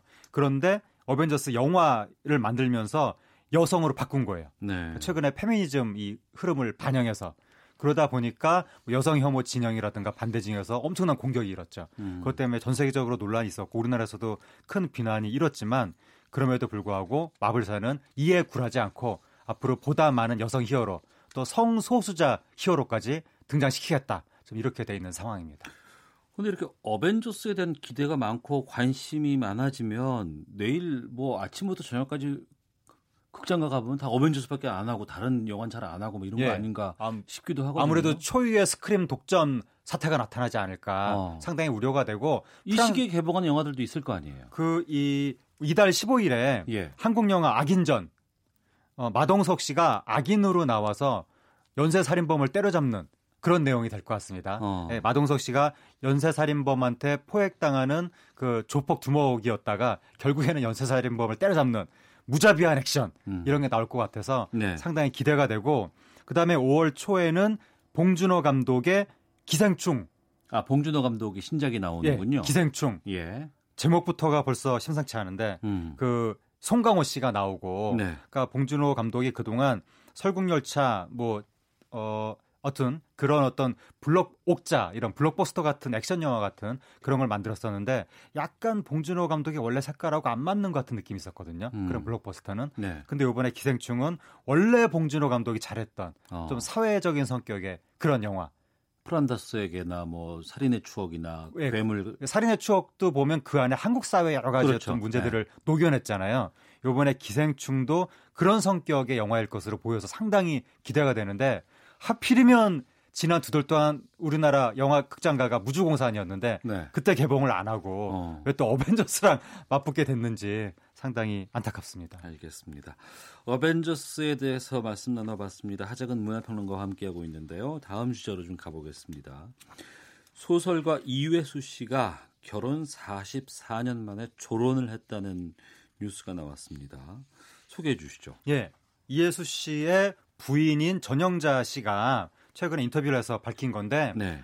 아마 이혼하려고 했나 봅니다. 그런데 아. 이제 이회수 작가가 이혼을 원하지 않아서 네. 졸혼하기로 했다. 어. 그래서 작년 말부터 별거에 들어갔고 예. 이혜수 작가는 화천에 살고 지금 전영자 여사는 춘천에 살고 있다. 음. 그렇게 해서 졸혼했다고 해서 화제가 되고 있습니다. 이혼과 졸혼은 어떻게 달라요? 이혼은 글자 그대로 이제 혼인 관계가 끝나는 것이고, 예, 완전 남남, 예, 남남 되는 거고, 네. 졸혼은 혼인 관계는 유지하되 그러니까 이혼은 하지 않되 사실상 따로따로 사는 거 각자 자유롭게 사는 거. 예. 그러니까 어. 사실상의 내용으로 봤을 때는 이혼과 비슷하다. 예. 다만 형식적으로는 어, 이혼이 아닐 뿐이다. 뭐 어. 뭐 그런 게 조론이라고 알려져 있습니다. 이회수 씨 부인이 뭐 미스 코리아 출신에 뭐 이회수 씨가 엄청 좋아했다 뭐 이런 얘기가 좀 있었던 것 같았는데 이회수 씨도 좋아하고 부인도 예. 굉장히 좋아했던 것 같고요. 어. 이회수 씨가 어떤 이게 뭔가 예술, 적인 천재적인 그런 그, 그 재능과 매력이 있어서 네. 그러한 남성을 또 굉장히 좋아하는 분들이 있거든요. 음. 그러다 보니까 두 분이 서로 좋아했던 것 같고 그래서 그 이회수 씨가 그 전향자 씨 어머니 그 장모 장모 될 분한테 처음에 둘이서 갔을 때 그 장모 될 분이 어디서 딸이 내 딸은 이렇게 예쁜데 거지 같은 남자를 데리고 왔느냐라고. 음. 왜냐하면 이혜수 씨가 젊었을 때 정말 뭐 노숙하고 막 그러고 살았거든요. 네. 그래서 그 장모될 분이 굉장히 반대했다고 하는데 음. 결혼하고 나서도 돈이 없어서 끼니를 제대로 못 떼어가지고 이 부부가 뭐 달걀로 어떻게 끼니를 때우고 이런 모습을 볼 때마다 이 장모 되실 분이 가슴이 아팠다 어. 그런 이야기가 있습니다. 예. 이회수 씨 스스로 자신의 문제에 대해서 여러 가지 고백 같은 것들을 했다는 예. 얘기도 들리네요. 이회수 씨가 스스로 나는 예전에 짐승이었다. 음. 술 먹고 경범죄 재판만 54번을 받았다. 좋은 아버지도 못 됐었다. 뭐 그게 후회가 된다. 이런 식으로 얘기를 했었고 아마 전영자 씨는 그 전에도 이혼에 대해서 생각을 했던 것 같은데 네. 자식들 때문에 어. 그 슬아의 아들이 둘이 있는데 내가 혹시 이회수 씨를 떠나면 이 아이들을 계모가 와서 키우게 될까봐 음. 물론 이제 계모에 대해서 편견을 가지면 안 되겠지만 어쨌든 전영자 씨 심정에는 아이들을 그렇게 키우기 싫어서 계속 내가 그 이 자리에 남아 있었다 그렇게 말을 한 적이 있습니다. 네. 하지만 이제 조론을 통해서 새로운 출발을 어, 생각하고 계시는 것 같은데 네. 이 조론이 요즘에 좀 새로운 트렌드로 좀 자리 잡고 있다면서요? 네, 조론이 그 2016년에 예. 한 포털 사이트에서 그 해에 두 번째로 많이 검색된 키워드. 아 찾아보는 거예요, 사람들이. 네, 조론. 어. 굉장히 많이 관심을 받았다는 거고. 예. 그이 한 은퇴 연구소가 발표한 자료에서도 2018년에 남성의 22%, 음. 여성의 33%가 여성이 더 높네요. 예, 여성이 더 높습니다. 어. 조론에 대해 긍정적이다. 네. 이렇게 이야기했는데 아무래도 방송 매체에서 조론을 많이 소개했거든요. 음. 백일섭 씨가 조론 연예인으로 유명해졌고 네. 그 엄앵란 신성일 씨도 사실상의 조론 커플이었다. 뒤늦게 조명이 되면서 방송에서 조론을 많이 얘기하니까 그게 더 이게 유행이 되는 원인이 되는 것 같기도 하고 어. 그리고 우리나라 여성분들이 아무래도 여러 가지 가부장적인 제도에 치여서 조금 이제 스트레스를 많이 받으면서 사시다가 자식들 때문에 자기 목소리를 내지 못하고 음. 애들만 시집, 시집장가 보내고 나서 음. 두고 보자 이런 분들이 조금 있는데 네. 그러다가 이제 노년기에 접어들어서 아이들 다 이제 시집장가 보내고 나서 그때 가서 황혼 이혼이라든가 음. 아니면 이제 황혼 이혼을 많이 생각하는 분들도 나타나는데 이혼 절차가 너무 복잡하고 힘드니까 네. 그냥 깔끔하게 편하게 조론으로 하자 어. 이런 생각을 여성분들이 많이 하는 것 같습니다. 예. 요즘에 좀 고령화 세대가 좀 많이 정착되다 보니까 이런 부분이 더 확산되는 것이 아닌가 싶은 그렇죠. 과거에는 그 이제 연세를 드시면 인생을 새롭게 설계한다는 생각을 잘 안 하시고 이 나이에 음. 먹어서 뭐 그냥 살던 대로 살지 그런 분들이 많았었는데 요즘은 연세를 드셔도 내 인생을 또 새롭게 설계해야지 네. 이런 분들이 많으시고 어. 우리나라가 개인화가 진전되다 보니까 개인의 행복 더 이상 가수, 가족에 묻혀 사는 것이 아니라 나의 행복한 삶을 찾아야 된다. 음. 이런 의식들이 많이 생겨서 네. 이제는 노년에 접어들어도 뭐 조론이 됐건 황혼 이혼이 됐건 그런 걸 통해서 나의 길을 찾아가겠다. 이런 분들이 많아지고 있는 것 같습니다. 알겠습니다. 문화살롱 문화평론가 하재근 씨와 함께했습니다. 오늘 말씀 고맙습니다. 감사합니다. 오태훈의 시사본부 화요일 순서 마치겠습니다. 내일 12시 20분에 다시 찾아오도록 하겠습니다. 내일 뵙겠습니다. 안녕히 계십시오.